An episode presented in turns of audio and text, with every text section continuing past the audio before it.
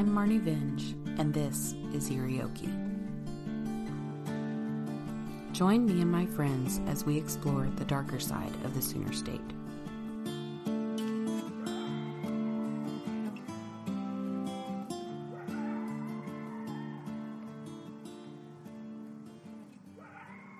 All right, here we go. I'm Marnie Vinge, and this is Irioki, and I am here today with Stacy Frazier. Is that correct? Yes. Okay. I wanted to be sure I got that right because when I went on the tour, it was Stephanie, I think, Oh. that gave the tour, and oh my gosh, she did such a good job. Stephanie, you know, you know, Stephanie is a special case in and of herself, right? I don't know if she gave you any backstory. No, uh, uh Um, this is our eighth year of doing these walks, Mm-hmm. and Stephanie has been my backup guide the entire time. Or if I get very large crowds and Mm-hmm. we need to split up a little bit, Stephanie has a theater background though, oh my gosh, the, a musical theater. I'm surprised she didn't burst out into song. that makes so much sense, though. it does, doesn't it? It does. Um, like she's a performer. But the issue with Stephanie is that sometimes she I have to keep her on a very tight leash. because I've worked hard on these stories. Yes. I mean, I did I mean these are just not your hey, it was a dark and stormy night Right, stories. yeah, These are yeah. the stories that I've dug in and, and, and tried to backstop as much as I possibly can, you know, with names and dates Mm-hmm. and all of that information. So I have to keep. I, what I ended up doing was writing them all out and handing here, Steph. These are your scripts. Mm-hmm. Think of it that way. But what that means is that twice a year I have to turn her loose, okay. and so um, you may want to come back. Okay, definitely. Because it's called the Steph Special, Oh, yes. and we usually do them. We do one around Halloween, and then we'll do another one in the spring. Okay. And um, I can't vouch for the validity of anything that comes out of her mouth. It turns into a pub crawl. Oh, that sounds So, yeah. amazing. That sounds But- like so much But fun. But other than that, no, yeah, it's the we've got a lot of stories, and we spend a lot of time yes. digging into them and just trying to. You're never going to be able to prove a ghost story, Right. But man, when you can start putting names and dates, and you find newspaper accounts, and Mm-hmm.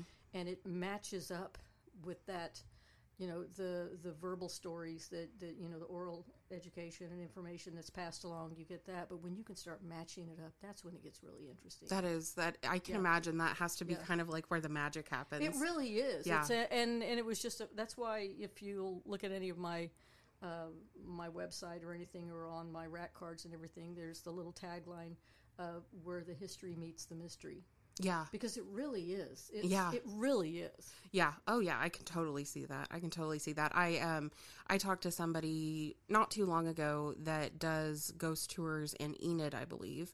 And she was kind of talking about that same thing how when you get those historical like affirmations about the story that you've been told, that's kind of where it gets really fun. Oh, and yeah. It's like you're connecting the oh, dots and yeah. being like, "Oh, well, this makes sense It re- based on yeah. what this person said." And Yeah. yeah. It's well, and with Guthrie in particular, because of the the history of you know the first capital. You know, we were the territorial capital. Mm-hmm. We were the first state capital. So you have all of those that legended lore, mm-hmm. um, and a lot. You know, one of the things everybody asks when they come to town is, "Ooh, what about the tunnels? What about the tunnels?" Mm-hmm. And researching that, I've found that I think that the fact is way more impressive than the fiction about where those were because they, it wasn't a tunnel system like uh, you know Tulsa has the the underground tunnel system. Uh, Oklahoma City has the concourse that still has shops in it.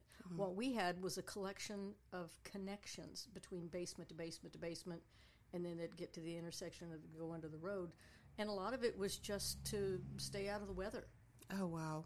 So, of course, That's you know, cool. and, and then comes prohibition and bootlegging Yeah. and the opium trade. And Yeah. I'm not going to say things didn't happen, but yeah, it was it was it was very functional. Perfect place for that. functional, very Yes. functional. Yeah. yes, I can totally imagine that. Oh my gosh. Um, so go ahead and tell everybody a little bit about you and what you do with the Guthrie Ghost Walk. Okay. Um, it depends on who you ask. Okay. If you ask my mother, I stand on the street corner and tell lies to strangers. Okay. Because even after eight years, she's like, "No, what do you do? Well, come on, what do you?" She will call me in the middle of a walk. What are you doing? It's Friday and it's October. What do you think?" I'm doing? You know, Yeah. which is why she has the best ringtone. I have the best ringtone for Uh-huh. her on the planet. When my phone goes dun dun dun, it's my mom. That's great. And people, there have been people that have been on the walk enough to go, "That's your mom." yeah.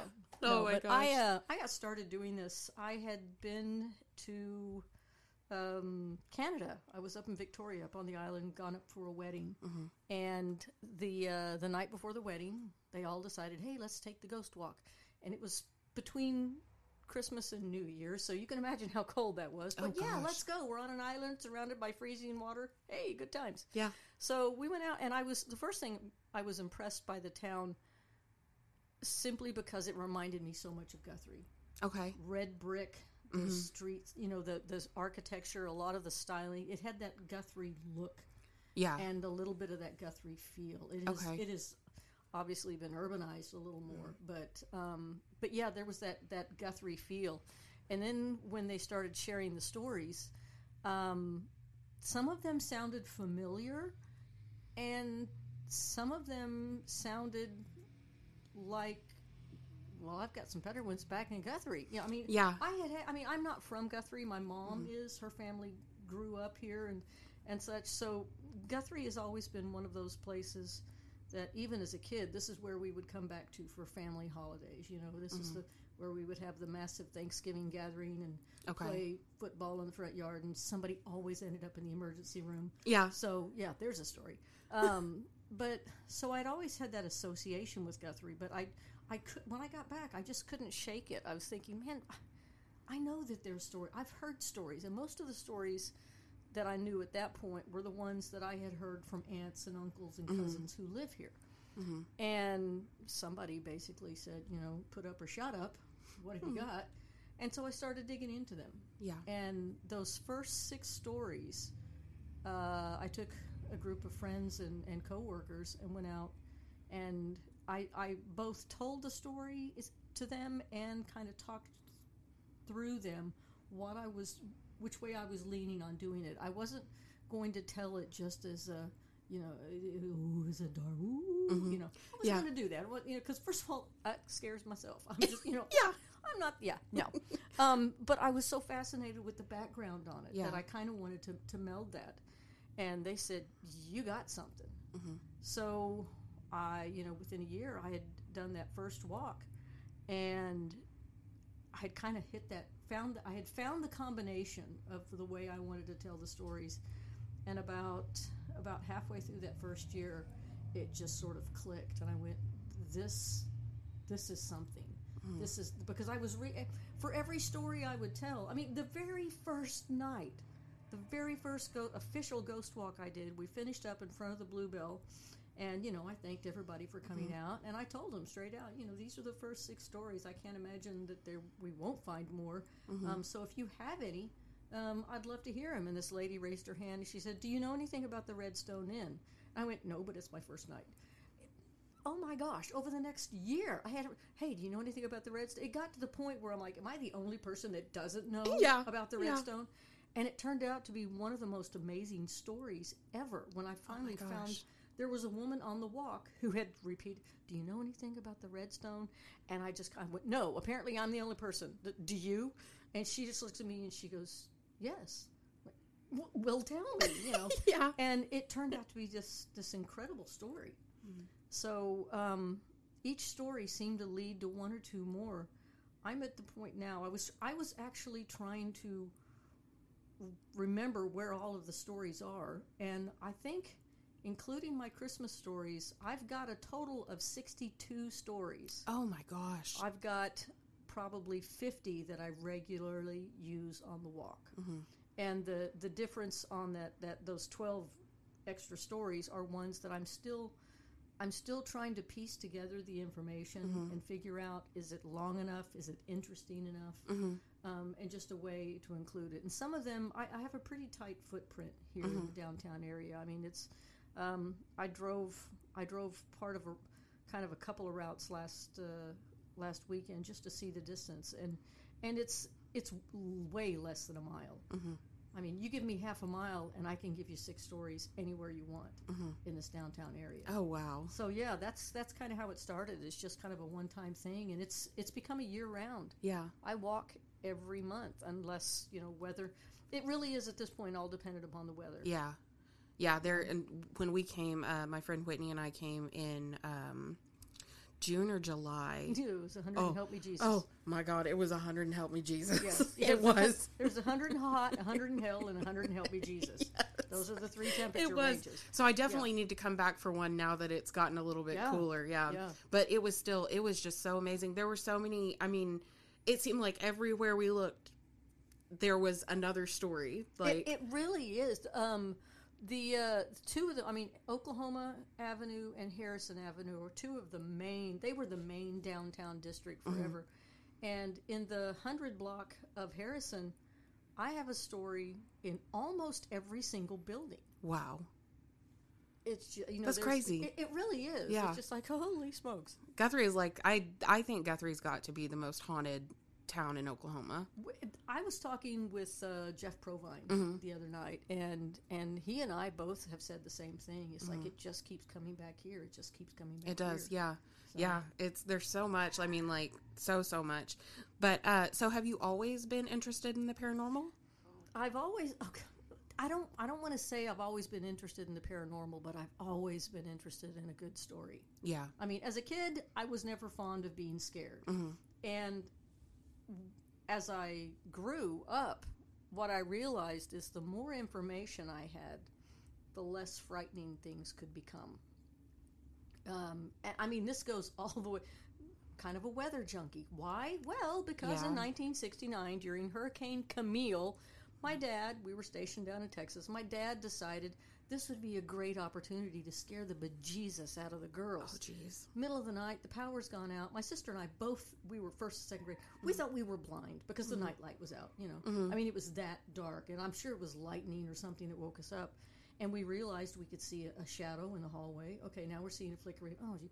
my dad had taken my mom's dress form thrown a blanket over it put the sombrero on the head. He's got a candle behind it pushing it down the hallway towards our Oh room Oh my gosh. going i smell children like, we are gonna die.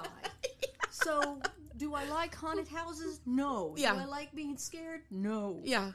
But, you know, he also gave me that gift. I love a good story, Mm-hmm. and I love to tell a good story. Um, and there's, there's, I wouldn't say it's necessarily the paranormal that has always held my interest, but there's always been that moment of what happens. Yeah. I mean, my first husband was killed uh, in a traffic accident in hmm. his in his late twenties. I mean, hmm. so I mean, and, and my mom was the youngest of the youngest. So I've been to so many funerals of those hmm. older aunts and uncles, and and you know, one minute you're having a conversation with someone, and the next minute the light goes out, mm-hmm. and where'd they go? Yeah. You know, so there's always been that kind of a kind of a fascination in a sense, but not from the whole phantasmagorical thing. I mean, I've had somebody uh, in town the other day go, "So, what's the creepiest thing that's ever happened to you?" And I'm like, "Well, there was the, you know." The pandemic's been pretty wicked, so you know. I'm like, Yeah. what? You know, Yeah, you it was pretty about? creepy. You know, why do you need stuff you don't see when you got stuff? You Yeah. but um, it's uh, it, so many of the stories that I come across are not what most people would consider a traditional ghost story. Uh, that's one of the things that has has fascinated me. The farther into this that I've gotten, is that I mean, somebody has to die to have a ghost story. That's a given. Otherwise, it's just a story. Yeah. Ooh. Um, but that doesn't mean that that person had to die at the hands of an axe murderer or No, some crazy, right. or some dude with a hook on his hand. You know, Right, right, you know, yeah. all those stories that you know the movies play up and everything. Um, and it's it was surprising to me how many of the stories just came back to a connection, a connection between a person, a place, and a time or an event. Um, and in fact, one of the stories that I tell um, has to do with something like that. It's uh, it's when I've got when I've got younger kids on the walk. When, I always try to get them involved in some way, uh-huh. and uh, one of the things that I'll do is I'll bring that up about before we leave. You know, take off and we talk about that, you know, that thing, and I'll say I want you guys to imagine for a minute that you are a 90 some year old old man and the kids all giggle and everything i said but you're an old guy mm-hmm. and you know that it's the end you feel it you're laying there and you know and you know what you're not mad because You have lived your entire adult life, well, since you were about 12 years old, you've lived your entire life in pain from injuries you sustained in an accident when you were a kid. Um, and you're, you're tired, you're ready to go. Just be done because you just don't want to live with that pain anymore. And you're laying there on that bed and you're inhaling and you realize this is it. This is the last breath I am ever going to take. And you you do that inhale and you kind of crest over the top of it. And here it goes. You know, you're you're exhaling. It's uh you know this is the end. But just before that breath runs out, that last bit of air leaves your body, part of you says, "Man, it would have been nice though to, to have even one more moment without that pain. Mm-hmm. You know, if I could have just had just one more moment without that pain, the breath leaves your body, you know, fade to black, whatever you want to do. And you realize suddenly, wait a minute, I'm not, I'm, I'm not, I'm not dead. And you're looking, no, hang on, I'm not even in bed. I'm standing up. I'm on a, st- I'm on a street corner. What? I got a bottle of pop in this hand. I got a bag of peanuts over here. Hey, there's my dog from when I was a kid. Oh my god, you are standing on a street corner that you grew up on, and you don't hurt. You've got that. You're, you know, you're, the sun is. You can feel the sun on your shoulders. You can feel that everything feels okay. It's like you got a do over. Mm-hmm. You know, when I was a kid playing ball, you know, oh, I jacked that up, do over, do over. You know, and I, I, I tell people, I'm like, you know, maybe that's what some of this is. Maybe we mm-hmm. just have that opportunity for a do over. Mm-hmm. And then when we finally get around to like the Pollard Theater, I'll tell them the story that this was actually a real person. His name was Hubert Willis. He was from Oklahoma City. His aunt was the property mistress at the what the Pollard Theater is um, back when it was a vaudeville theater, and every summer his parents would bring him to Guthrie and let him stay with her for a month. Can you imagine being a kid and just turned loose? Like, woohoo! I cannot a li- even. today. Oh, no. Yeah. there's a little pocket money. Take the dog. Woo. I Yeah. mean, this kid just ran the streets. I had to be living large. Yeah. Um, Oh yeah. Oh my gosh. there was. I mean, one day he's uh It's it's the the B. I think it's the Beelan building, which is right next door to the Pollard. The um, there, there's a big green door there that's now it's like where the green room and such is. But that door used to open up onto a set of stairs that went mm. up to where the property room was. And I guess one day he's running up and down the stairs, up with the, dog, you know, and you know, you finally she just said, "Oh, for the love of God, would you stop it?" Mm-hmm. You know, which you tell that to a 10, 12 year old boy, and what they hear is, "Thank you. Could you please find another way of being just as annoying?" Yeah. So he's like, okay. And so he stood on the landing and he started throwing the ball down uh, the stairs, and the dog would go down and get it and bring it back up, down and back, down and back, down and back. Well, he throws the ball that last time. Um, the dog didn't come back up. And he steps to the front of the landing and he looks down the stairs and he realizes that the door leading out of the street is open. So he goes downstairs. Um, he steps out onto the sidewalk. We had railed trolley cars in this town as early as 1915. This is in the Oh, early wow. 1920s. Um, his dog had run out in the road after the ball and had been hit and killed by one of the trolleys. Well, Hugh goes running down the street, you know, to check on his dog, and he gets hit by what we're not really certain. I don't know if it was another trolley, but it, whatever it was that hit him, he had what sounded like significant pelvic injuries um, because his running and jumping and whooping days were over. He uh, he did recover. Uh, it took him about a year. He would still come back to Guthrie and spend those that summer those you know those that month in the summer. But he was he was not that little boy anymore. Um, he couldn't go play with the other kids. He couldn't do those things. He ended up spending most of his time sitting on the steps of the Gray Brothers building, which is the the iconic building with the cupola here at the corner of Oklahoma and uh, Division. Um, that was called the Spit and Whittle Corner. Okay. Um, we used to have a guy that wore buckskin that would just hang out there. Was- I remember that. That was strange. Yeah. But he would just hang out with the old guys in town. Well, imagine a 12 year old boy who's already in pain and he's hanging out with these grumpy old guys. I mean, he quickly became that angry young man um, and that eventually that bitter old man. He died, I think he was 92, they said, when he died. He's buried out, I was getting confused, uh, Cashin. Okay. Um, but what he gave us at the Pollard Theater is one of the most unique ghost story type things that I've ever heard because some people encounter him as the young boy. You know, if you're if you're in there doing a show uh, or watching a show and you're sitting on the right hand side of the theater over towards the wall, maybe about halfway down, you know they always flash the lights when it you know y'all mm-hmm. sh- sit down and shut up. Yeah. That's, you know Oklahoma for Yeah. theater talk. Yeah. Y'all shut up. you Yeah. know. Um, and everybody starts shushing everybody. Mm-hmm. So there's that shh, shh, shh, shh, you know, and then there's that last shh, and then there's that breath of silence. Mm-hmm. You know, the lights are down, absolute silence, and then the activity starts on this. It's they say it's in that breath of silence that you can sometimes hear the ball bouncing down the stairs, Oh my gosh, that just gave me chills. or you can hear the little boy laughing. oh wow. That's not so bad. no. That's not so bad. I mean, that, that's Uh-uh. not so bad. But the other side of it is maybe you weren't that lucky person who gets to hear this boy at his joyful moment in his life. yeah. And you could be the one that, uh, if you're one of those people that you get up in the middle of the performance, you've got to go to the restroom. Uh-huh. You know, you go in there, you take care of business. Doesn't matter, ladies' room or men's room. We all, you know, then you wash your hands. Please wash your hands. You Yes. all wash your hands, and, and we all have to look at ourselves in the mirror when we're mm-hmm. washing our hands. We have to. It's the mm-hmm. law. Mm-hmm. You know, so you're washing your hands and you're focusing on the mirror. Yeah, that's me. That's me. Yeah. And you're making eye contact with your own reflection. Hey. Yeah.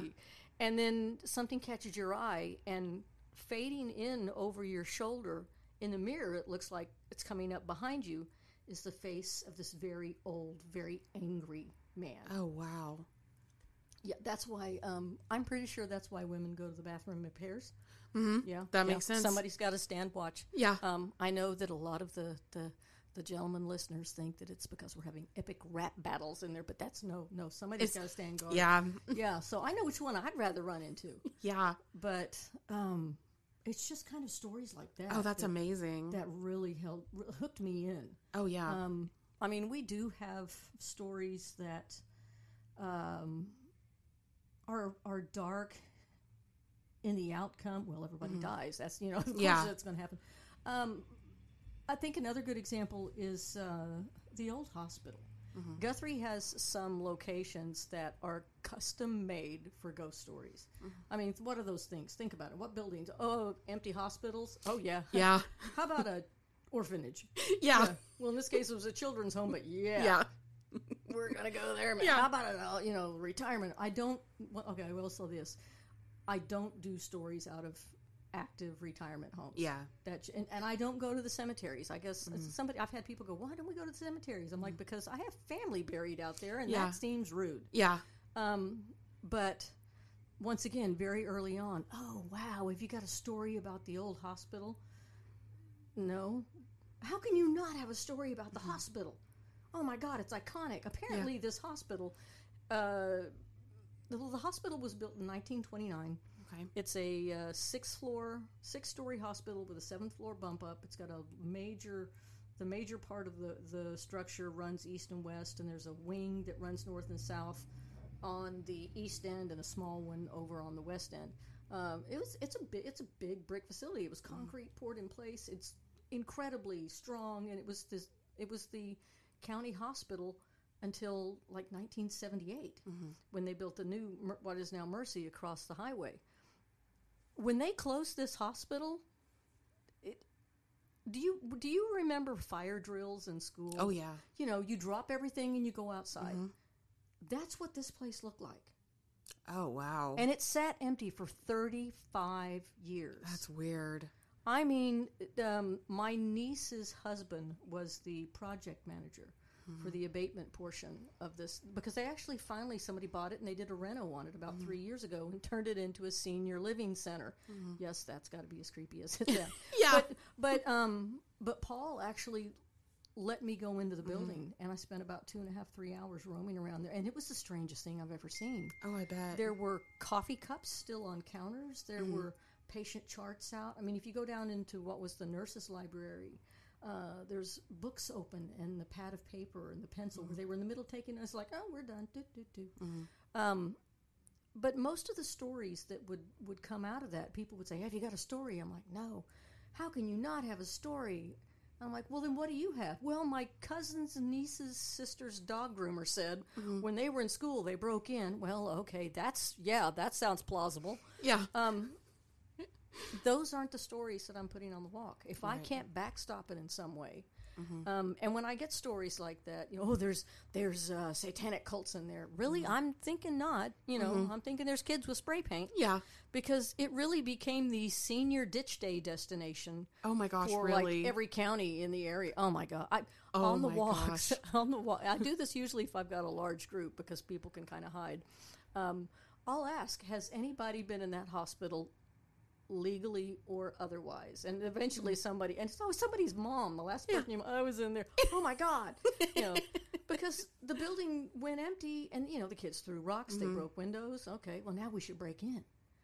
Okay, so they break in. Oh my God, I hear something upstairs. Well, of course you hear something upstairs. You've broken all the windows out, and now there's a gaggle of squirrels Yeah. and chipmunks and owls and God knows what. You know, and then eventually some goober went in with a can of spray paint. How do we draw a pentagram? Oh my Yeah. God. And now all of a sudden there's stories. The hospital's haunted. There's a satanic cult. blah. No, there was not a satanic cult in the hospital. There was not a cult in the hospital. There was a cult in town, but we know exactly who they were. Yes. They were Linda Green and Yes. the Samaritan Foundation Yes, Mm-hmm. at the old jail. So yeah, we we had a cult. I'm not denying that, but it wasn't at the What? Not there. not there. yeah. Um, but it wasn't until about two years ago that I finally got a story from the hospital, from unexpected places. It was an older lady here in town. Um, she uh, her she was a retired nurse. Her mom had been a nurse. And she said, "You know, I've been meet. Are you still doing that ghost thing? Yes, Guthrie ghost thing. That's what I'm going to have put on my shirts now." Yeah. Um, I said, "Yeah." She goes, "I've been meaning to tell you something. Come by." So I go over there, and she tells me this story. November 1949. Uh, there was a, a lady by the name of Mrs. Toby Aukliff, uh, who was admitted to the hospital. She had gone to see the doc on a Monday, and she was you know, fatigue, ins- you know, insomnia. She didn't really have aches and pains. She was a little bit anemic, shortness of breath. He wasn't too worried, but he said, "You know what? I'd really like to just go ahead and admit you for a couple of days. We're going to get you built back up a little bit and see if we can, you know, just maybe do a couple of tests, maybe do an X-ray." Um, so that afternoon, Miss Aukliff went into the hospital. Now, I don't know her first name. I will probably never know her first name. The reason I know she's Mrs. Toby Aukliff is because that was in the newspaper. Back wow. then, if you were admitted to the hospital, they put your name in the paper Gosh, that's so wild to think about. and while you why you were there. Oh my gosh. Yeah, no, no, no, HIPAA. We're Yeah, not HIPAA. yeah. But the other thing they did, um, and I actually had to get some because I, I was confused because there were there were two lists and they were both very short, but like the left list said like Mr. Don Williams and then maybe Mrs. Carol Williams or Miss Kathy so and so, but on the other column it said Mrs. Toby Aukliff, and then there was a parentheses, capital C, close parentheses. C was for colored. They segregated Oh, the wow. hospital list. Wow. And they didn't even bother with the, uh, oh, that sounds scary. they didn't even bother with the first name, yeah. you know. So that's just, that was just the nature of what it was then. Um, but she was admitted, and by, that was on a Monday evening.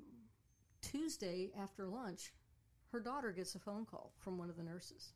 You know, is this Miss Aukliff? Yes, it is. You're Miss Aukliff's daughter? Yes, I am. "Uh, Listen, your mama asked me to call you. Oh my gosh, what's happening? Is everything okay? Oh no, no, no, everything's fine. It's it's okay. She just asked me to call you and see if she could expect a visit from you. Today? Yes, but she just went in the hospital. I know, honestly, she seems like she's feeling a little better. She had a good she had a good breakfast. She fa- she completely finished her lunch. I think she's just a little bit bored, and she was just wanting to visit with you. So if you could come up, that'd be great. And the daughter's like, you know, I'd I'd love to, but I just I'm on crutches. I just had foot surgery myself, and I can't come up those stairs because the front of the hospital has this ridiculous flight of stairs you go up to get into the front door. So oh, that that assures no visitors right there. Yeah. Um, if you weren't short of breath before, you will be when you go up those. But the nurse goes, "No, honey. What you do is have the bus drop you off out back, and um, because at the at the front of the hospital, you know, there's a basement, but from the back, that basement is actually opens up ground level. That was the emergency room. Okay. In fact, it was the emergency room where they took Karen Silkwood's body. Wow. The, yeah. wow. I know. How about Okay. imagine walking in that building and standing in that room, and then you realize what room you're standing Oh in. I'm my like, gosh. No, no, no, no, no. no. Yeah. Nightlight. Yeah. Um, but uh, she goes, okay. Well, so the daughter comes up and she hobbles across the parking lot, goes in, goes around to the right, goes in the door, and there's a, the elevator. I guess this poor gal was wildly claustrophobic as well. Mm-hmm. And if you are claustrophobic, you know the only thing worse than getting on that elevator is anticipating getting on that. Mm-hmm. And this elevator was clear at the top, and it's just like ding, ding. It's slowly mm-hmm. coming down. So she's just she's trying to get herself okay. I can do this. Here we Yeah. go. Going in this little tiny room. Yeah. Elevator finally gets down. The doors open up. Here, all these people come piling out. She goes to take that first step into the elevator, and she looks up as she does it. Her mom is standing in the elevator. Mom, Mama, Yeah. what are you doing? Yeah. You're supposed to be in bed. Oh, I'm fine. I'm fine. I, I saw you out the window, and I know you hate these things. So I thought I would ride down, and then I could ride back up with you, and maybe you wouldn't, you know, get sick or whatever it is you do in these things. Um, and you know, we could just start. vi- We could start visiting now. Okay, you know, and he- and of course, Mama has to talk to every single person that gets on the elevator. You hold the doors open. So it took him forever to get back up till I think it's like the fifth floor. Um, finally, they get up there, and you know, Mama goes to step off, and the daughter notices. She goes, "You know, you seem a little tired." She goes, "Why don't you sit right here in this chair?" And let me go see if I can find a nurse with a wheelchair because if you fall, I mean, I'm on crutches. There's nothing I can do. I think that's a good idea. So Mama sits down in the chair. I'll be right here. And the girl goes to look to. There's nobody at the nurse's station. Great. so she kind of hobbles down the hallway to look down that wing, and everybody is down. Oh, okay, there they are. So here she goes, clomping down the hallway. You can almost hear the crutches on the tile mm-hmm. floor, you know. And somebody looks up and sees her when she's about halfway to him and comes running up to her. Oh, I'm so sorry. What can I help you with? What can I help you with? Can, what can I do for you? And she goes, Well, I need a wheelchair. Oh my gosh, yes, obviously. Uh, oh, wow. Okay, have you been to the ER yet? No, I don't need a wheelchair. I need a wheelchair for my mom. Your mom? Yeah, I need to get a wheelchair. Well, I mean, she goes, and my mom is just, and she goes, Wait a minute. You're Miss Ockliff's daughter, right? Yes, yes, ma'am. She goes, "Oh, we're already on it. We're already on it. Just, um, do you still need a wheelchair? I don't need a wheelchair. I was going to get a wheelchair for my mom." And she and they, it's like they were having two different conversations. Um, and they kind of hit that pause and looked at each other like, "What are you talking about?" When the door, the patient room door that they were standing in front of, opened up where everybody was at, um, and a doctor walks out. And he looks at the nurse, and the nurse looks at him, and they kind of have that eye contact thing, you know, that medical professionals can have entire conversations without Yeah. saying a word. Just it's eyebrows, you know. Yeah. mhm, mhm, mm, yep, wink, wink, Yeah. nudge, nudge. And uh, he he kind of looks side eye at the, the daughter, and then the nurse, and she sh- nods her head. He goes over to this to this young lady, and he takes both of her hands in his, and he said, "You're Miss Ockliff's daughter, correct?" Yes, sir. Yes, I am. I am so sorry. This did not obviously this did not go the way that that I had ever anticipated or hoped. Um, but I'm going to find some answers for you. I have a pretty good idea what happened, but I'm I'm going to just double check, you know, just for our peace of mind. But I can promise you this: as fast as this happened, she never felt a thing. And the daughter's looking at him, you know, with that, what are you talking about? Mm-hmm. The patient room's door opened up again. Another nurse was coming out, and the daughter was able to see inside the room. And in the room, it was her mom's room, and her mom was in the bed, and her mom had just died. So, wow. Wow. Yeah. That maybe, is- maybe mama wanted a story, you know, Yeah. wanted to chat. Now, under normal circumstances, I'd go, that's nice. We're going to go dig into that. Yeah. But here's the thing. The, the lady that told me that story, you know, she was a nurse. Mm-hmm. Um, her mother was a her mother was the nurse that was talking to the daughter in the hallway. Wow. Her mother was a medical professional who was standing there having that conversation Wow. and was struggling to understand why this daughter didn't understand when the daughter was trying to figure out why the nurse couldn't comprehend. yeah. Um, yeah, it, the uh, the gal that told me this, you know, she goes, Stacy, those stories were are so much more prevalent than you could ever imagine. But back then, we didn't talk about them. It was just part of the the code or essence. It's just just just that stuff you didn't talk about. You know, and people didn't question things so much like that. Um, I don't care if that's the only story I ever get out of that hospital, mm-hmm. because as far as I'm concerned, the source is it's unimpeachable Yeah. because both the doctor's family was here from the day. I mean, the, the you know it was old Doctor Ringrose. So I mean, mm-hmm. we these families have been here, and and having knowing her personally, it just I, I have no doubt that that's exactly the way her mother told it to her, and mm-hmm. she ha- even had some some things that she was going to tell. Um, her mom told her this story, and then her mom died three weeks later. Wow. When this lady told me this story, she died about two months later. Oh my gosh. Yes, I did have that moment of wait a minute. Quit Wait a minute. Wait, wait a minute. Don't don't anybody tell me anything anymore. I don't want to hear anything. No, no, no, no, no. no. La la la. Fingers in the ears. There Yeah. Um, And here I am putting it out on the podcast. so now it's all of you. If I'm going, you're going. With I'm me. going with you. That's right. That's it. Um, but um, yeah, it's it, it's stories like that that you just go. Wow. I mean, Yeah. Now, having said that, um, the pe- okay, the people in the medical profession, those are the people that are at seem to be at the forefront of a lot of the paranormal investigative investigative groups out that are out there. I mean, I always ask um, on my walks, you know, do we have anybody in the medical profession or in and around that? And so, there'll be some people. And because I guess you can get a degree in paranormal studies now. Oh wow. Yeah, um, but my niece, uh, my niece is a nurse, and for a while she was at the Heart, Oklahoma Heart Hospital, which is a great place. Um, but she would talk about you know things that and the stuff that was going on, and, and I remember having a conversation with her, going, "Why, why, you know, why is it that it's always nurses?" And she goes, "Because we are there, we are there having these conversations with these people." Um, we know they're very sick, but they're talking to us. They're alert. They're they're you know there's a brightness to their eyes, and then the light goes out. What happens? You know, so Yeah. I mean, it's a very legitimate question. You know, what happens Oh yeah. that that we talk about? Of course, now this is also my niece that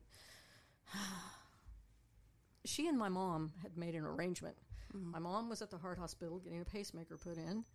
Um, my niece said, "Look, Grandma, I know this is. I mean, this is a, you've got congestive heart failure. That's serious. The pacemaker procedure is not bad. Um, I think you're going to be fine. But just in case you die, yes, because that's this family. Just in case you die, That's what you want to hear Yeah, right before you're going in for that. we need a code word. Yeah. We need a code word so that if you come back, you can tell me, and I'll know that it's you. Yeah. And these idiots came up with pickles, Yeah. pickles, because you know pickles. Yeah. Um, but then the poor lady came up to take my mom down to Yeah. the procedure room, and she's like, "Okay, everybody, it's hug and kiss time." And we're just looking at her because we are not those people. Yeah. we're like, mm, "Yeah, I'm good. I'm going to go for pie." Yeah. You know. But Megan looks at my mom and goes, "Grandma, pickles." Oh my gosh. And my mom goes, "Pickles." and the lady wheeling her out has this look like. "Uh, I'm in a room full of lunatics here. yeah. Um, and that was when they wheeled her out, and we, you know, my niece said, "Well, we got a plan. We got a plan for this. It worked. It's well, it will work for Harry Houdini if anybody." And we're like, "Oh my god!" Yeah. So, yeah. um, I think everybody has something like that. Oh, yeah. on in their family where they have these, you know, nah, I don't believe it. Listen, just in case, Yeah. You know. Just in case. My mom and I have that. Oh, Yeah. really? Yes. Oh, yes. Oh yeah. So this is Yeah. this. This is it. I guess Harry mm-hmm. Houdini still has that phrase that Yeah. that, and it's locked up in an attorney's office somewhere that somebody's Mm-hmm. supposed to be able to repeat back mm-hmm. to him. Yeah. Yeah, it's. Wouldn't that be wild if someday that happened? Oh my gosh. Oh my gosh. You know, the stories in this town, we have stories that are historic mm-hmm. In nature, in that they happened one time in the past, and people still talk about them. We have we have stories and activity that's still reoccurring today. So I try to give people a mix of a little bit of each. Um, and there, like I said before, there are some some dark stories in that it's more of a tragic darkness. Yes, I remember a particularly tragic one from when I was on the tour about the um the Redstone Inn with the little boy. was it the bus station story? Oh, the bus station! Yes. Holy Yeah, cow! Yeah, That was a yeah. that was the, dark. Mm-hmm. The baby on the bus. Yeah. But some of these stories, I'm, I'm also finding that some of them can be incredibly uplifting in in kind of a sad way. But um, and again, it'll be those people going, well, okay, let me, let me just back this up. You know that there's a very famous TV show Mm-hmm. that has people who like to have adventures and hunt ghosts. Yes. Let's just leave it at that. One Yeah. Of them, one of them's a big old dork. Yeah. We all know who that is. Yeah. And I've told him that to his face. Yeah. At his place out in Vegas. Oh You know, my like, gosh. You're a big old dork. Yeah. Um, but when they come to town, yeah, he'll look around and he'll go, "Ooh, I like that building. Is there a mm. story?" And so mm. they'll say, "We'll go ask Stacy." And he's at the point now where he says, "I don't want to talk to her anymore," because he'll come and he'll say, "Okay, I got this building. I want to do something in this building. Is there a ghost story in this building?" Um, and if there is, I tell it to him what it is. Uh huh. Well, nine times out of ten, it's not, you know, because he'll just sit there and look at me and he'll go, "Yeah, but have you got anything more creepy? Yeah. Anything more gory?" Yeah. and it's again it's it's not always about the gore you Right. don't have to have that i don't know where the demonic component came in Right. but most of the stories if you really start trying to dig into them they fall apart. Mm-hmm. they truly fall apart. Um so so many you know there there are some stories that that are just sad enough and tragic enough that you know you kind of wish you hadn't run into them. I um I had uh, a group from Langston University. Now the professor over there had said, "Hey, you know, can uh, can my class come over and do a walk? It's for extra credit." And I went, "Cool, I'm on a curriculum." Yeah. You know. Yeah. Um, and and she had walked with me several times, and I said, "Sure." So she uh, she okay, they'll be there Saturday night. So you know we. There here comes this gaggle of people, all ages, sizes, races, colors, you know, shades of blue, everything. There's everybody there. But this Yeah. this one young lady walked up to me. Um, she got there a little bit early. She strikes me as one of those types that always gets there a little bit early. Yeah. She was so well put together, mm-hmm. and she was from Alabama, mm-hmm. and she was this this beautiful, very polite young African American woman. Her name was Taylor. Mm-hmm. And Taylor, she goes, "You're Miss Stacy," and I said, "Yes, ma'am, I am." And she goes, "Okay, my name's Taylor, and I just need to tell you this before we get started, but black people, we don't do ghosts." and I went, "Okay." Oh my gosh. Here we go. And suddenly I felt like I was in a Sinbad routine from, you know, Sinbad used to do stand up. Um, I said, okay. So, uh, oh God, I, w- I just, I wished after that night, I wish she would just follow me around because she had no internal dialogue. It was all out. Yeah. And I'd be telling the story and she'd go, mm, girl, don't go in there. Don't, oh God, she went in there. Oh. you know, it Yeah. was just the best. It was the best soundtrack in my head Yeah. ever. Um, and we finished up with a with a story that is one of the ones that is pretty tragic. And um, bless her heart, we're standing there, and everybody's just kind of thinking about what they've heard, and it's kind of quiet. And from the back, I hear, "Excuse me." oh, Miss Daisy. Yes, Taylor. I'm sorry, but that's not going to work for me. I'm like, I'm sorry. She goes, no, no, I, I'm. Th- th- this is no. I can't go home with this on my heart. No, this is this is not. No, no. I'm going to need something else. Yeah. I'm like, really? Yeah. And she's like, yeah, no, I'm going to need. I just that's just too heavy for my heart. I can't. Uh, what else did you? I'm like, ah. Well, I had just pretty much finished up fleshing out a story just at the other end of the that that block. It's a very mm-hmm. short block uh, because we were doing. I was telling the story of the Redstone.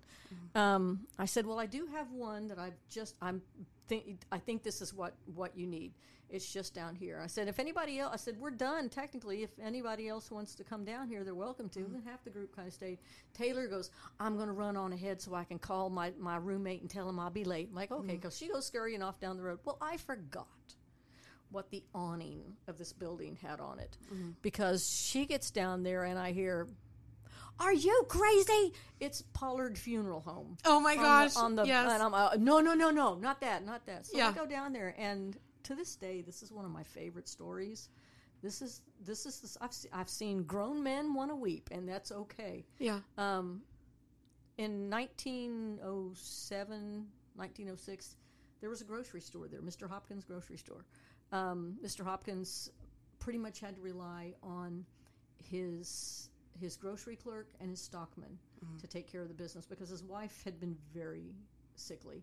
Um, and uh, the stockman's name was Joseph, and he was out there one day. They were getting ready to open up, and uh, you know, dog barking or something, and he turns around and coming up Vilas, coming up the street, up the hill from the railroad tracks, is this little old black man. He's kind of mm-hmm. got that hunched over look, and he's kind of shuffling his mm-hmm. feet, and he's carrying what looks like a like a little apple crate box or something. He's got a tea towel over it, and he comes up, and you know, Joseph doesn't think much about it until the man comes up to him and says, "Excuse me, sir, I was wondering if you might be interested in some apples." Mm-hmm. And Joseph turns around and goes, "What?" He goes, "Some apples." I was wondering if you, he goes, "Oh, I'm sorry. I'm you'll have to wait for the grocery clerk. I'm not allowed to make purchase." No, no, no. I, I don't. I don't want to buy. I don't want money for it. I just want to know if I can trade these um, for a bottle of milk. And I said apples, and I meant eggs. I've lost my mind. Yes, he had eggs in an apple crate. Yeah. Um, he goes, well, I mean, we can always use eggs, but I don't know that I'm being. He goes, well, and he pulls the tea towel off. And there's like three dozen of the most fabulous eggs you've ever seen in your. I mean, they're huge. Some of them are the the tan that have like almost like a gold flake in them. Yeah. And then the the light blue ones with the dark blue and the red Mm-hmm. spots. Well, Joseph may not be allowed to make purchases, but he's also not an idiot. Yeah. He goes, "You just want a bottle of milk for this?" Yes, sir. That's all I need. It's a bottle of milk. I, that would be fine. He goes, "Hang on." He goes in, he grabs a bottle of milk, and he trades the guy out. And he goes, "You know, thanks." Yeah, and the guy's like, "Thank you. That's all I need." And he leaves. Well, the grocery clerk comes in, and Joseph's like, "I did a thing." Yeah. Oh my God! Look at those eggs. Yeah. Oh, well, you know, now the ladies are opening up, and the ladies are coming in, and they're oohing and on over the the Oh, eggs. yeah. They're like, "Oh, this is awesome!" You know, Yeah. and yeah, that by by the close of day, egg capital of Guthrie, right there. And uh, the clerk says, "Man, I hope he comes back." Joseph goes, "Yeah." He goes, "No, we can pay him. This is crazy. This okay." Well, a couple days go by, and then here comes the old man shuffling back up the road. Joseph waves at him and goes, "Are you coming?" He goes, "Yes, sir." He goes, "I can. We can pay you for those now." And he goes, "No, no, no, no, no. I, I, I don't need payment. I just, I just need to trade it for a bottle of milk." He goes, "Are you sure we can do both?" "No, sir. No, sir. Not going to take any money. I just need a bottle of milk." So he makes this trade, um, and this goes on every couple of days. You know, like every other day or so, the guy's showing up, and yes, Hopkins become the becomes the egg capital of Guthrie, and the ladies are like, "Oh, the best eggs are Hopkins." Yeah. Oh, oh, you know. Yeah. And at some point at the end of that first week, the grocery clerk says, "Man, I hope he's not stealing those." um, and Joseph's like, "No, he wouldn't do that. I'll be right back." And then he goes and follows the old man Yeah. home, right? And he goes down towards the railroad tracks, crosses the railroad tracks, goes across a little footbridge out on to the island. It's called the Elbow. It was a, an African American uh, community that had, had been established there. A whole other story with that, which was hysterical because you know, never challenge people; they'll call you on it. Yeah. Um, but he follows this man over there, and he goes down this street. Very end of the street, there's this little clapboard house, and the man goes into the back, uh, the backyard, and Joseph sees a chicken house. So he's like, yeah, "We're good." So he comes back. Yeah, we're all good to go.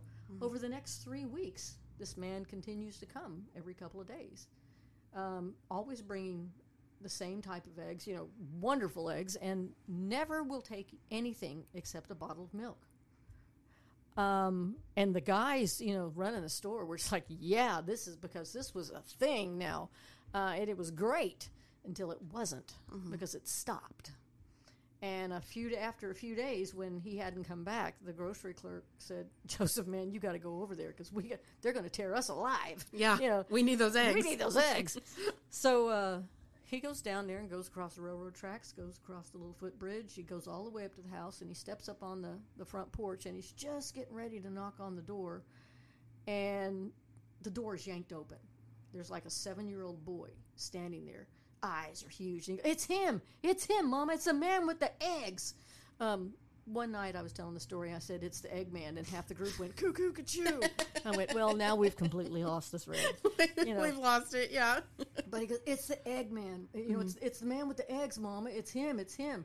And this little girl, about five, comes running out and just grabs Joseph around the knees and hugging on him and just squealing and stuff. And the the daughter, who is maybe fourteen, maybe fifteen, steps mm-hmm. into and she's she just she's looking at him and she goes, "That's him. That's him, Mama. That's the man." That's the man that saved us. That's the man that brought us the milk and the eggs. And I don't know what we would have done. I don't. We would. We would have starved, Mama. I don't know what we would have done. Well, here comes Mama now, and she's now everybody's hugging him, and he's in this mm-hmm. massive group hug, and he's just like, "I'm looking for the old guy. Yeah. help me." Well, you know, it turns into one of those massive group hugs where everybody shuffles into the house, and you know they mm-hmm. close the door, and back and forth, and he's like, "I'm looking for the old guy. You saved my babies. I'm looking for the you saved my children." Mm-hmm. Finally, everybody calms down enough that he gets the story out. Um, what had happened was this lady's husband worked on an oil rig. He was working for a wildcatter up north of Enid, and he had been hurt in a rig accident. Uh, they had taken him to a hospital right up by the Kansas state line, and she had gotten she had gotten word that you know he was hurt. Now, he- back then, um, doctors, white doctors, would treat black patients, but they would not always necessarily let white nurses tend to black male patients. Okay. Um, and this, if you know anything about oil wells, it's nasty. And this man was going to need some serious care just in hygiene alone. Forget his injuries. You know, we just had to get him through. We didn't get sepsis. Uh, so what normally would happen is a family member would go and, and tend to those daily needs, those cleaning and everything. Um, well, she didn't think, she didn't realize how bad it was. She thought it was just, you know, and they had enough food in the house for a couple of days. So she gets on the train and she goes up there and she finds out that it's much worse than she had anticipated. And she's, you know, talk about Sophie's choice. Yeah. You know, do I, because if she leaves, he's going to die of infection. Oh yeah. You know, but her kids are at home and they're going to starve to death Yeah. and she's really you know trying to figure out what to do when um, and somebody that worked for the the oil men had come in and, and just to check on because there were a couple other people hurt too and he said hey we just got word from hopkins grocery store in guthrie they're going to make sure your kids are fed while you're gone. So don't worry. You need to stay here you stay here. That they've got a place a room they'll put you yeah. So decision was take made for. It's a good thing. Um, Joseph is just like, I am so sorry for your troubles, and that's a ve- that's that's that's a very sad story. But I just need the old guy, okay? I'm just trying to find the old man, the old man that brought me the eggs, because I did not bring anything to this house. I came here once, but I was across the street. But I've d- and the kids were like insistent that he was bringing and leaving milk and eggs on their porch every every morning. Um, and it, it you know it, it just got to the point where he got he got upset. And he just said fine. He goes if he comes around tell him i need some more eggs. And he goes to leave. And as he goes to leave there's a, a table sitting next to the to the door and there's a photograph on it and he stops and he looks at that photograph and he oh, him that's who i'm looking for i'm looking for that man right there that's the man that brought me the eggs that's who i need to talk to and all the kids got quiet and the the mom turned and looked at him and she said, No, sir. No, sir, that's not possible. He goes, I'm telling you, that's the man that brought me the eggs. No, sir, that is my daddy. And my daddy's been gone about eight years now. That there's no way. And Joseph says, Look, I'm telling you, I know who I saw, and I saw him, and he brought me eggs, and I gave him a bottle of milk. It's a really interesting story to imagine that the spirit, the essence, the ghost, whatever you want to call it, of her father would appear in such a way because she she stood there a minute. She said, "You know, my daddy did have the best laying hens. He could get eggs when nobody else could. My daddy also said he would always take care of us." Oh wow. So it's you know when you think about the story that way, you It's really touching. it really is. Yeah. The first night I told that, though, I had somebody go, I knew it. Joseph was having an affair with the bomb. what? What? I'm like, you know, talk about a mood breaker. Yeah, I'm no like, kidding. uh, how do you get that from Yeah. that? No. Yeah. And so we got them talked down, you know. Mm-hmm. And I said, no, it's just it's just a really cool story to think Mm-hmm. of it in terms of that. I mean, it's it's it's just a, a great story, but it's not the best part of the story. Not by a long shot, because in 1910, Mr. Hopkins had to sell the grocery store. He uh, he had to take his wife, I think, St. Louis for health reasons, and he just sold out. And the new owner came in. The grocery clerk moved off somewhere else, and they promoted Joseph to be the new grocery clerk. And Joseph convinced the new owner to hire that now ten year old boy um, as the new stock boy.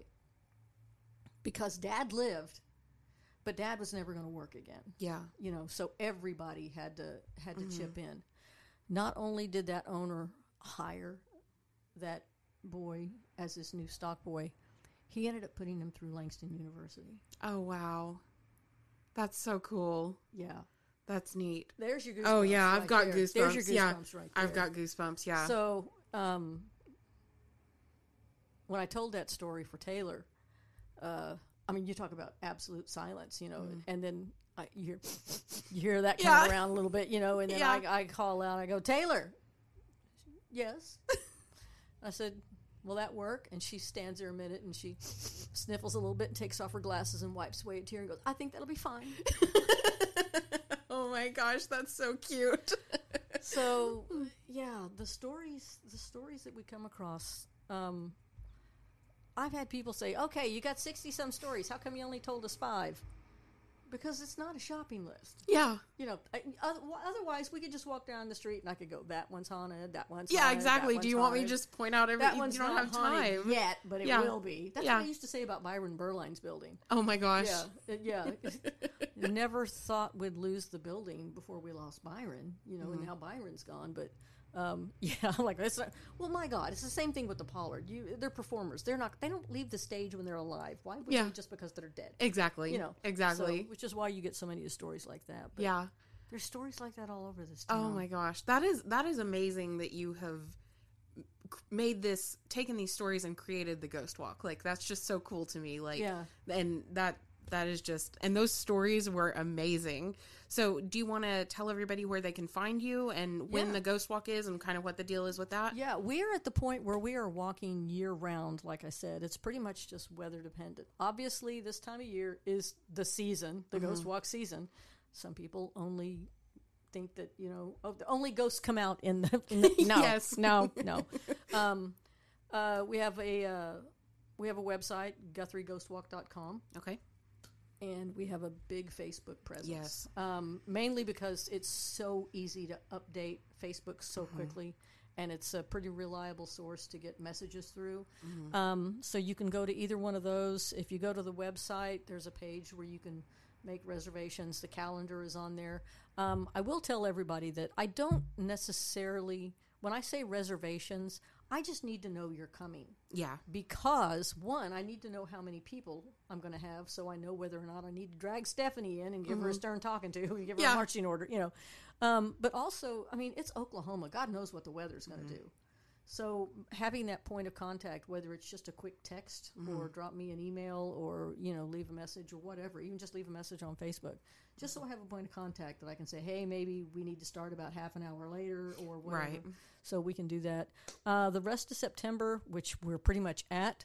Um, this weekend we've got uh, 7.30 on friday and saturday the walk takes about 90 minutes it's uh, 10 if, if you're 15 years old or older it's $10 still the original price um, kids 7 to 14 are $5 and kids under 7 are free unless they are dropped off on their own in which case i will give them a puppy and find out where you live um, Oh my gosh. and i love it i love it when the kids come on the walks Yeah. they ask some of the best questions Oh, I bet. Oh, oh, I, and I'll ask them. So I had a little little girl one. I'm like, so what do you, what do you guys think a ghost is? And this little girl, she raised her hand. I'm like, well, thank you. She's probably seven. Yeah. you know. And I, she goes, I think a ghost is the person with a sheet over their head. and we all just went, that's adorable. That's so cute. And then, she, but she kept talking. Yeah. She goes, and then when you take the sheet off, there's no one there. And suddenly things took a turn. Yeah. So, but going into October, um, we are well. That first uh, that first full weekend, um, we're just going to be doing seven fifteen because I'm going to be trapped at the Bluegrass Festival uh, that Saturday, Friday, and Saturday. But the weekend after the eighth, Um, we're going to be doing uh, 10 o'clock, a 7.15 and a 10 o'clock, both Fridays and Saturdays. Okay. Um, on the 29th, which is the Saturday before Halloween, we're going to do a 7.15 at 10 o'clock and a midnight because I'm a glutton for Oh. punishment. Oh, those are the best walks to Yes. come on. I'm so tired. I don't know what I'm saying. Oh, it may, I- end up, it may end up Lord of the Rings. Okay, yeah. yeah. I'll I'll be Um, there for that one. and we are definitely doing our 7.15 on Halloween. Okay. Um, we haven't figured out when we're throwing the Steph special in there. I definitely have to come to that. Oh, sweet monkeys! Yes, you do. Yeah. Um, ride herd on her because Okay. people. She has her own little cult following. Yeah. It's just the best thing. Ever. I can see it. I can totally see that. But um, so we'll do that through. I usually will do uh, kind of, and I mix the routes up. I mean, I've got enough stories. I always ask, "Have you been before?" And some people, you know, yes. Some people know. The people that have been, I'm like, "Well, where'd you go?" And we'll try and get you something new. Half the time, they're like, "Oh no, tell them this one." Blah blah blah. Yeah. Um, so we'll do that up until maybe the second week in November, and at that point, I switch over to the Christmas route Okay. because I have about six dedicated Christmas stories. Oh, that's cool. Oh yeah, That's really cool. oh yeah, and we'll do that um, through New Year's pretty much. Okay. Um, yeah, my mom. Christmas ghost stories. That's the dumbest thing I've ever heard. I'm sorry. Uh, Christmas Yeah, carol. I was just about to say that's a ghost story. Good Christmas. The most popular Christmas oh story God, of yeah, all well, time. and Christmas movie. Of course, Yeah. I, I have to say this now. I have to ask you something here. Okay.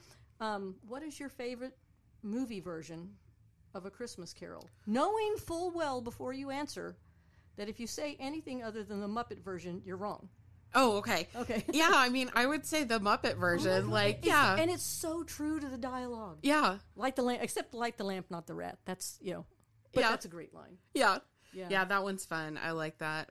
That's that's probably I think I'm trying to think what my favorite Christmas movie is. Um probably Christmas Vacation though is my favorite Christmas Oh my movie. I, you know, it's iconic. yeah, it's Yeah, it it- is and it just makes me think of my family. Yeah, Like, it's it, there- yeah, yeah. When the Muppets did that, though, I went, "My life is complete." yeah. Yeah. You know. That's Um, that's good. The uh, I also am available for uh, private groups, Oh, okay. uh, family groups, Okay. and we can do that on other evenings. I just need to know when, Okay. so that if I need to, uh, I, I shoot, I do step on historic tours. Mm-hmm. Um, buses come to town. Best bus tour I ever did wasn't really a bus. Mm-hmm. It was supposed to have been a ghost walk, Yeah. but they didn't want to do a ghost walk at night Yeah. because it was a group of church seniors from Tulsa. Okay. And they're like, "Yeah, we don't, we want to be back because basically they wanted to hit the senior buffet at Sizzler. Yes. at Yeah. o'clock. Yeah. Yeah. Yeah. So I'm like, okay. She goes, and we don't want to walk. Yeah. You don't want to do a ghost walk. Okay, what do you want to do? She goes, we have a bus. I'm like, okay. Yeah. So we'll do a ghost run. We had 10, 11 o'clock on a Saturday morning. Uh-huh. We're cruising around doing a ghost walk How much the fun. bus. And then they wanted to go into the temple, and it was hot, and there's no air conditioning. I said, if we just go to Braum's, I'll buy you all ice cream, Yeah. and we'll just tell the story. So it's, a, it's what we do. Oh my gosh, how Yeah. funny. Oh my gosh. Well, thank you so much for being here. This has Oh, been yeah. great. I've had a great time and these I'm I can't wait to go back on the walk because I had so much fun the first time I went that I was immediately like I've got to do this again. Well, you'll have to come back and go on some with mine, Yes. and then, um, yeah, and then you got to go torture Stephanie. I got to go to the Steph special. oh yeah, Got to. Yeah. it's, Or it's a special Oh. kind of crazy. Oh my gosh, I can't wait. Yeah. All right. Well, that's all I've got for you guys. Um, you know where to find me on Facebook at Irioki. Instagram's the same, and the Facebook group is Irioki's plural. Um, y'all stay spooky.